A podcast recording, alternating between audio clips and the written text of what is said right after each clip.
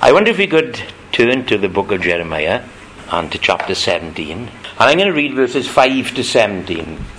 Thus saith the Lord Cursed is the man who trusts in man and makes flesh his strength, whose heart departs from the Lord. For he shall be like a shrub in the desert, and shall not see good when it comes, but shall inhabit the parched places in the wilderness, in a salt land which is not inhabited. Blessed is the man who trusts in the Lord, and whose hope is in the Lord. For he shall be like a tree planted by the waters which spreads out its roots by the river, and will not fear when heat comes, but its leaf will be green, and will not be anxious in the year of drought, nor will cease from yielding fruit. The heart is deceitful above all things, and desperately wicked. Who can know it?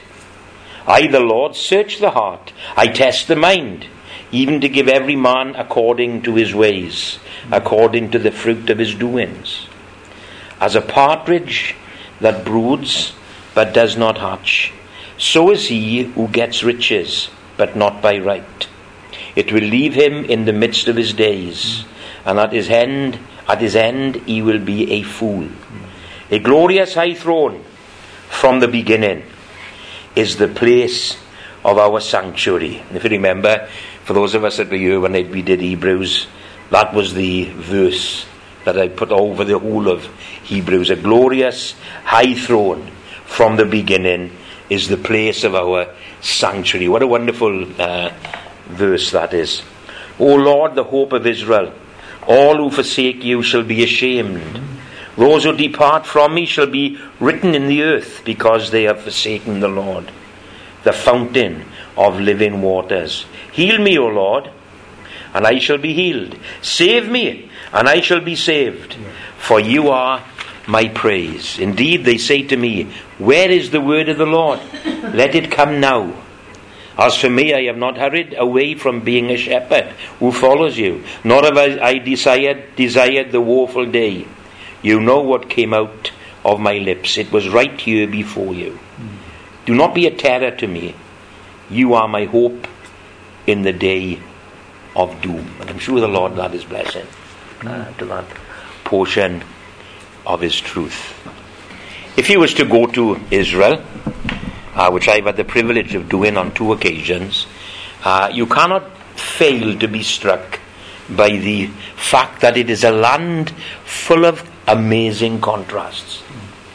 You know, I've never seen a land that has so many stark contrasts uh, in my life before. You know, on the same day, it's known on the same day, you can ski in Jerusalem and you can swim in the Dead Sea. It's the same country, but the, the, terrain and the climate and everything is so varied, such a contrast, that it's incredible. You can stand in one place, and on your left would be raging desert, and on your right would be the most lush foliage of vegetation and flowers that you could ever imagine. It's incredible. It is, unless you see it, you just can't understand it. You know, it comes to there, and from there across is leaves and trees and everything, and from there back, it's sand. It's, it's absolutely uh, incredible. You know, as you walk around, you're faced with things that are thousands of years old, and yet in your eye line, would be the most modern structures that you've ever seen. You and that also goes for the people, of course. Uh, as you look out your window, I looked out of my window when we were in a uh, hotel in Galilee, and there were two Orthodox, Orthodox Jews ceremonially washing themselves in the Galilee, fully clothed. You know, and they were just doing what they had done for 3,000 years. And then you know that in the same place there anything actually goes. You know, that you, anything that happens, whether it's gay pride or, or whatever, you know, it embraces everything. So you've got on the one hand, you've got this deep religious sort of sect that um, that sort of reigns uh, in some quarters, and yet you've got this anything goes society that, we be, that uh, they belong to. You know, and of course, if you walk the streets of Jerusalem, you will rub shoulders with rabbis, with priests, with pastors, and with imams on the same street. You know, it's, it is the most uh, incredible uh, thing to see, to experience. It's a wonderful experience. You know, it's almost like if you've been put in, and the whole, uh, you a whole sort of uh, circle is the world. The world has come into where you were.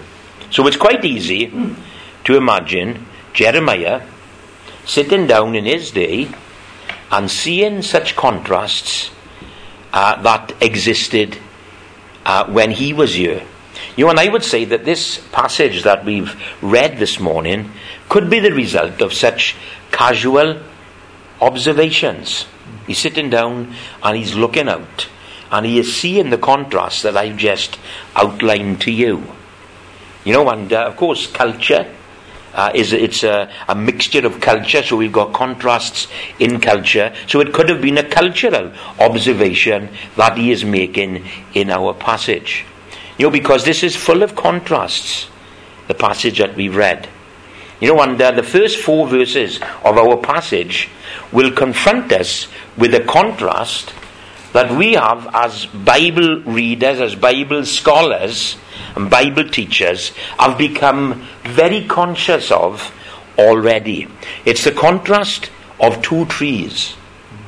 Or to be closer to the text, we could say a shrub on the one hand and a tree on the other. Now, I know straight away when I read that passage, most of you, if not all of you, your minds would have gone back to Psalm 1. Because that's where the tree that is planted by the river of waters. That's the, the amazing contrast that we see there in Psalm 1. You know, but there, of course, it contains a contrast between the righteous and the wicked. But I think when we look at this passage of Scripture, the contrast is between two men and where they put their trust. Where they put their trust. You see, this passage is all about faith. And faith where it's placed. Faith where it's placed. You see, I suppose every one of us has faith of one sort or another wherever we are, you know, we've got to have faith to live in this uh, in the world that we belong to. So faith, we've all got it. Even the raging atheist has a type of faith. But we know, don't we, that it's not faith that saves us or faith that prepares us for heaven with God, but it's the one in whom we place our faith. That is the important bit. Where have you placed your faith this morning? You want, um, let's sort of rephrase that question. Where are you placing your faith this morning? I would say that all of us, at one point in our experience, have actually placed our faith in the Lord Jesus Christ. Otherwise, we wouldn't be here. Otherwise, we wouldn't be saved. Otherwise, we wouldn't be bound for heaven. We wouldn't be children of the living God. We have placed our faith in the Lord Jesus Christ and what He did for us upon the cross, as we've just celebrated around the table. But the question I must ask you this morning is where are you placing your faith now? Because that's the important bit. That's what this passage of Scripture is about. It's about where my faith is placed now. You see, my faith in Christ settles me for eternity. No, that's done and dusted. I know the Lord Jesus Christ as my own personal Saviour, and He has saved me. I am in Him. I am seated in heavenly places, and you know, it's all done and dusted. But there's a life to live. There's a life to live. Now, where are we placing our faith in our life? You know, and these few verses will give us insight into who best to trust in the uncertain world that we all belong to. The contrast is stark. Verse 6 talks of a shrub in the desert. Now, the description of such a person uh, doesn't make good reading at all. You know, I wouldn't want to be the shrub. If I had a choice whether to be the tree or the shrub, I would always choose to be the tree because when I read about the shrub, it's a little bit um, painful. It's a little bit dark. It's a little bit sad. So let's first see what the shrub represents. Well, the shrub is the man who trusts in man and makes flesh his strength. So here I would call him Mr. Self Sufficient. That's who he is. I'm self sufficient. You know, this is Frank Sinatra in the Raw, who did it his way. You know, this is it. You know, here is one who has need of, or no need of God, who would never think of humbling himself and admitting his need of someone outside of himself. He's going it alone. Mm. He'll live by his choices. He'll take his chance, and whatever it takes, I'll manage. I'll manage. You know, the, the story goes of the old woman with the with a sack of or the, the bunch of sticks on her back, bent over, walking up an hill. And a man on horse and cart comes up to the side of her and says, Jump on. So she jumps on. And he says, Lay your sticks on the cart. And she says, Oh no, she said, You're good enough to give me a lift. I'll carry my burden myself. and that's how many Christians are. You're good enough to give me a lift, Lord, but I'll work this out for myself. I'm not going to humble myself before you. I'm going to, I'm to work at it. I'm going I'm going to do my best, the best I can. I'm going to do this, I'm going to do that, I'm going to go here, I'm going to go there. Yes, you've given me the lift, you've saved me, but do you mind if I get on with it myself now? Mm. You know, that's, I think that's what we are looking at here, you know. We, and of course, that person will live by his choices. He'll take his chance, and whatever it takes, I'll manage. I'm okay. But when, but look, he's described as a shrub in the desert. Now, the word shrub comes from a Hebrew word which means to be naked. You know, and of course we can see that, can we? When you look at a, a shrub, it has no foliage on it, it's just dried up old sticks. You know, it's naked, it's bare. You know, it has its foundations exposed to the cruel elements. You know, it's the picture of an unadorned branch at the mercy of the dry and relentless wind that shoots across the desert uh, in this place. The person has no protection, he has no roots, he has no means of sustenance. And look, it even says that when good comes to him, he won't see it.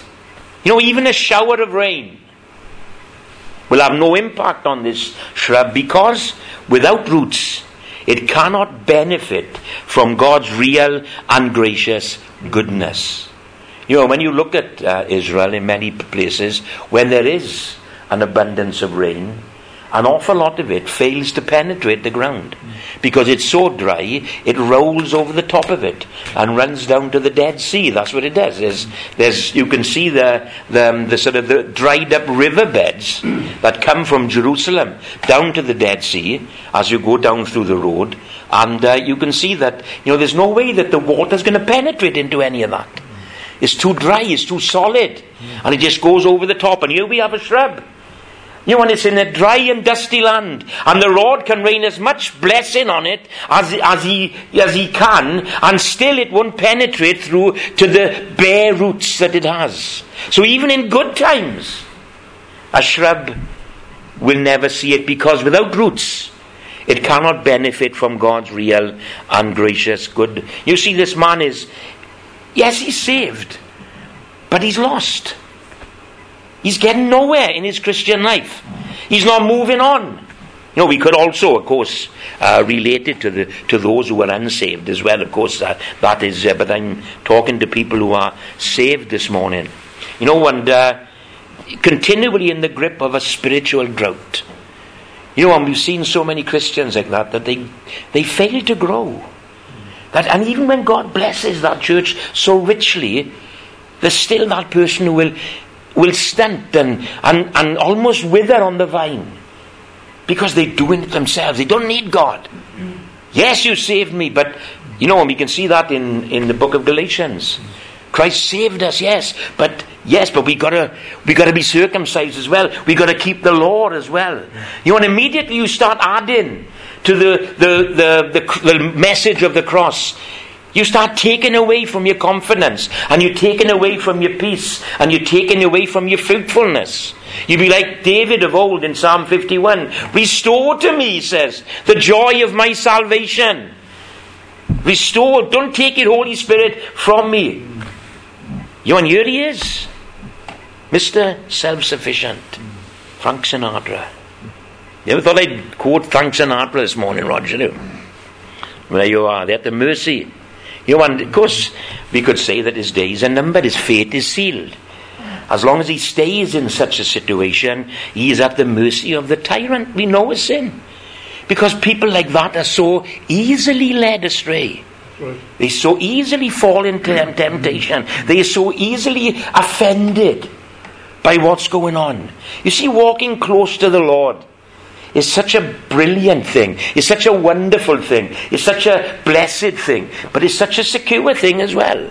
But if we walk aloof from Him, if we think that we can do it ourselves, if we think we are self sufficient, then we are prey to anything that comes along. You know, and the, Peter tells us that the devil is like a roaring lion who goes around seeking who he may devour. Now, who's he going to devour? Is he going to devour the tree by the rivers of water, or is he going to devour the shrub that has no root? Easy pickings for the devil. Easy pickings. You know, and um, when you notice uh, what makes matters worse is the land that it's planted in is a salted land. You know, which of course there's no life. You know, it's like the Dead Sea, where there's so much salt in the land, there's no life. Life can't exist. You know, and obviously it's a reference to the Dead Sea that uh, Jeremiah is using you, where little life, very little life, is observed. And such is the man who trusts in himself. He will always be wanting. He will always, he will never ever be satisfied, or at peace, or fruitful in any of his ways. But that, what a contrast is placed before us in this passage. Verses uh, 7 to 8. Let's have a look at verses 7 to 8. Have I got them there? 7 to 8. Blessed is the man who trusts in the Lord and whose hope is in the Lord. For he shall be like a tree planted by the waters, which spreads out its roots by the river, and will not fear when heat comes, but its leaf will be green and it won't be anxious in the year of drought, nor will it cease yielding fruit. And there's the contrast. You see, we talked of Mr. Self Sufficient. And for him, it was cursed, is the man. But for us, it's blessed, is the man. You want just a little glimpse of the Beatitudes would give us some idea what this blessedness entails. What does it mean to be blessed? Well, Jesus tells us that theirs is the kingdom of heaven. We're a part of what's going on. Yeah, you, but I go to church, yes, I've been saved, yeah, but, but you're not a part of what's going on. You're not moving on with God. You're on the outside. You're on the, you're, you know, you're, you're outside all the time on the, the externals. You know, those that are blessed, they're in it. God is everything to them. Yeah. He's their all their hope. He is their salvation. He is their redemption. He is their sanctification. He is their hope. He is their joy. He is their peace. Is that who Jesus is to you? Or are you trying to muddle on on your own? Well, blessed are you. Blessed are you who trust in the Lord because you have to you there's the kingdom of heaven. To you, you will be comforted when you mourn. You will inherit the earth. You will be satisfied. Oh, satisfied. Satisfaction. They will obtain mercy. They will see God. And they shall be called the sons of God. And the kingdom of heaven will be theirs. Isn't that wonderful? That's all the things that Jesus said about blessed people. The kingdom of God will be ours. Who is this then who is so blessed? Who can imagine what these blessings might mean and imply? But it is the testimony of the man who trusts in the Lord and whose hope is in the Lord. The one who has realized that self can't do it. That self can't get us there. That the flesh is unable to achieve the standard that is necessary for us to f- survive. Or the flesh isn't good enough, or powerful enough, or rich enough to give us what we need. You see, all that we have is in Christ. All that we have. It's not just about being saved. Everything that we have we find in our Lord and Saviour Jesus Christ. And woe betide any of us to go looking outside of Him for anything pertaining to life and holiness and eternity. All that we need is in Christ. This person has recognized that there is one who offers to, for us to feast on the finest of the wheat to enjoy the pleasures of his right hand forevermore, to feast on the abundance of his house. What's he like? Is he like a shrub? A naked, bare, rootless uh, thing that is barely existing? Or is he like a tree that is planted by the river? Whose roots go down into its waters, whose leaf is forever green, whose fruit will always come in its season. You see, he's not the naked shrub. He's the strong and sturdy, living and enduring tree that brings forth fruit in his season. That stands. That stands against the wiles of the devil and the heat of the day. You know, you can always see a Christian who is walking in their own strength. It's, you know, as a pastor, it's easy to see a Christian who walks in their own strength, who have no idea who Jesus really is. Yes, they are saved, but you know, their, their lives are so oh, fruitless because they're trying to do it on their own. They haven't realized that Jesus in, is involved in everything. You know, and Satan knows that, and he, the wiles of the devil will overtake them all the time. The heat of the day. What did Jesus say about the seeds? You know, one some fell on stony ground. You know, and it, it took root. It grabbed hold of it. And it stood up and it became like a dry shrub. You know, and the, with no root, the heat of the day just withered it away. Some fell on uh, weeds, and again it took root. And again it grew up. But now it had so many problems around it. There were so many other weeds contending uh, for the space that it just gave up and died. And how many Christians have we seen landing on stony ground? Yes, they've, they've received the word with joy. But they don't store, The roots are not going down. They're not trusting in Jesus. They're not giving Him everything and receiving from Him everything. Then, of course, the, the seed that fell on the good ground brings forth fruit. Some 60, some 80, some 110, and all the rest of it. All that wonderful stuff. There's, um, notice there's talk of roots. Now, there was no roots in the other one. But you, we have the ability to suck up the abundance that falls from the heavens. Mm. Sustenance is available to us. Mm. You listen to what uh, Malachi says. And the Lord says, Test me now. Test me now, he said. Test me. See if I will not open up the windows of heaven and pour out for you such blessings that there will be no room enough to receive it. That's what God wants to do for us. And that's what He's got in store for us.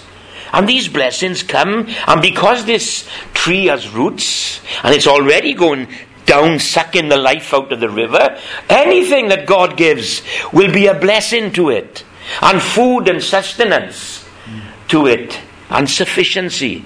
You see, the, this is the man who's in the blessing, the man who is walking with God. This is the man who knows the security of his sins are forgiven. He knows the hope of heaven. He knows the peace of God. He knows the joy of the Lord is his strength. Notice, it's nothing of him. It's nothing of him. It's all of God. It's all of Jesus. He's got it all for us. His storehouse is wide open for all of us to benefit from it. And with roots, we will benefit from it. Because all the sustenance that God pours upon us will be sucked up into our Christian walk. And it's easy to see people who's got roots. Just as easy as it is to see people who aren't. Because it tells on your face. It tells in your attitude. It tells in your actions. It tells in your word. God has got more for us than we can ever imagine or think. How, how, how stupid it is. You know, the, the Bible calls him a fool. He's a fool. No, he's in the vicinity. He's just like the, the, the prodigal son's brother. Yes, he's in the family, but he didn't feel part of the family.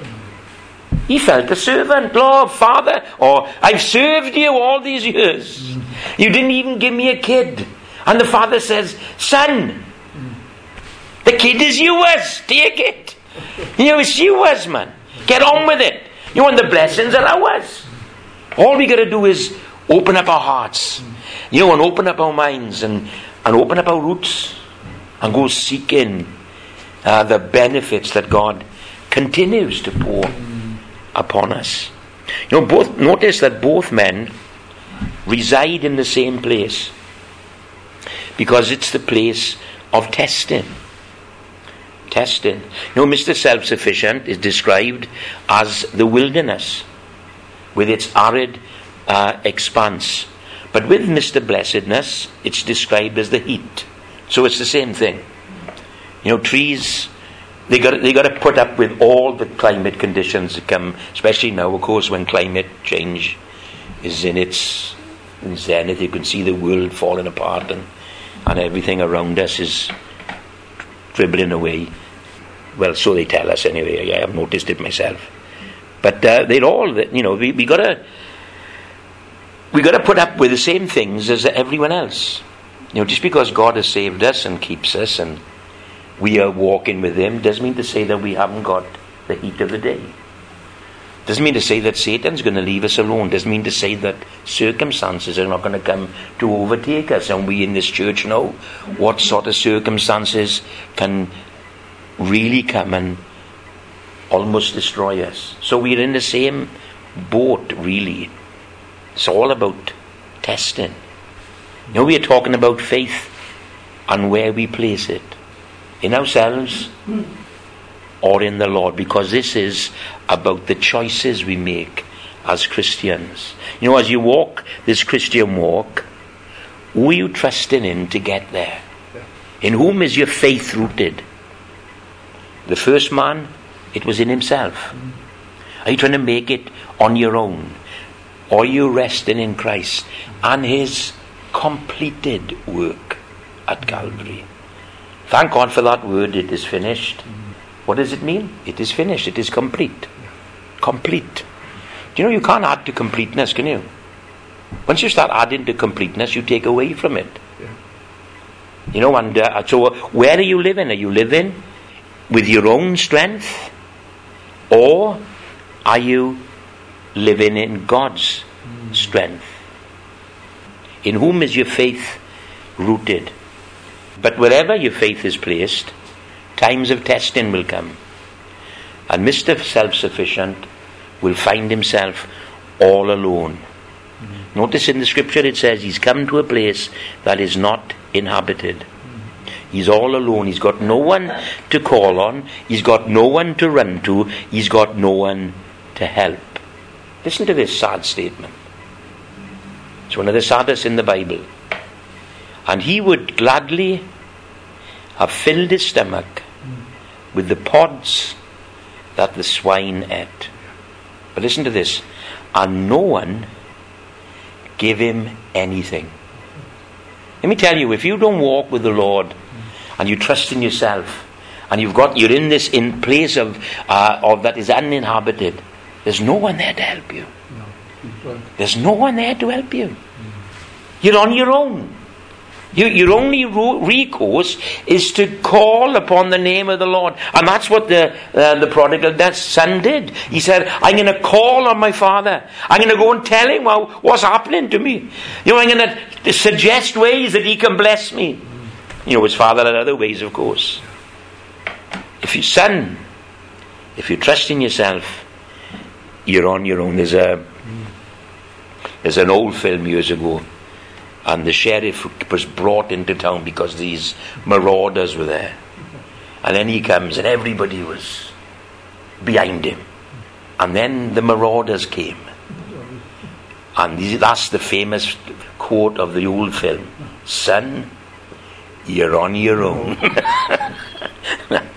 That's a crazy film, but there you are. That's another, that's another story. Son, you're on your own. But on the other hand, even in the most adverse conditions, you will not fear. You will not be anxious. You will not cease from bearing fruit. Your leaf will continue to exhibit life. See, this is what the Christian life or the Christian is looking for in his life is fruitfulness fruitfulness. You know, you know, yes, we can relate this to the unsaved and the saved. But Jeremiah is talking to Israel. These are the people of God.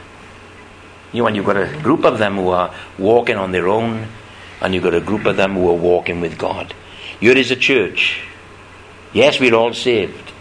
But are we walking with God? Are we trusting in Christ? Are we feeding on the finest of the wheat with Him? You know, it's all to do with our choice. It's about our walk with God. You know, the enjoying the abundant blessings of our Heavenly Father. So we have a contrast. Two choices. Jeremiah, you can either trust in yourself and die, or you can trust in and hope in the Lord and live. You see, we can believe in God and be saved, and yet not enjoy His bountiful blessings. But do we depend upon our God? If we do, we will know His satisfaction. Mm. We will know His joy. We will know His peace. And we will know His heart because we get closer to Him and we understand Him more. How precious is your loving kindness, O God. Therefore, the children of men put their trust under the shadow of your wings. They are abundantly satisfied with the fullness of your house, and you give them drink from the rivers of your pleasure. For with you is the fountain of life. In your light, we see light. We could sing, how come we?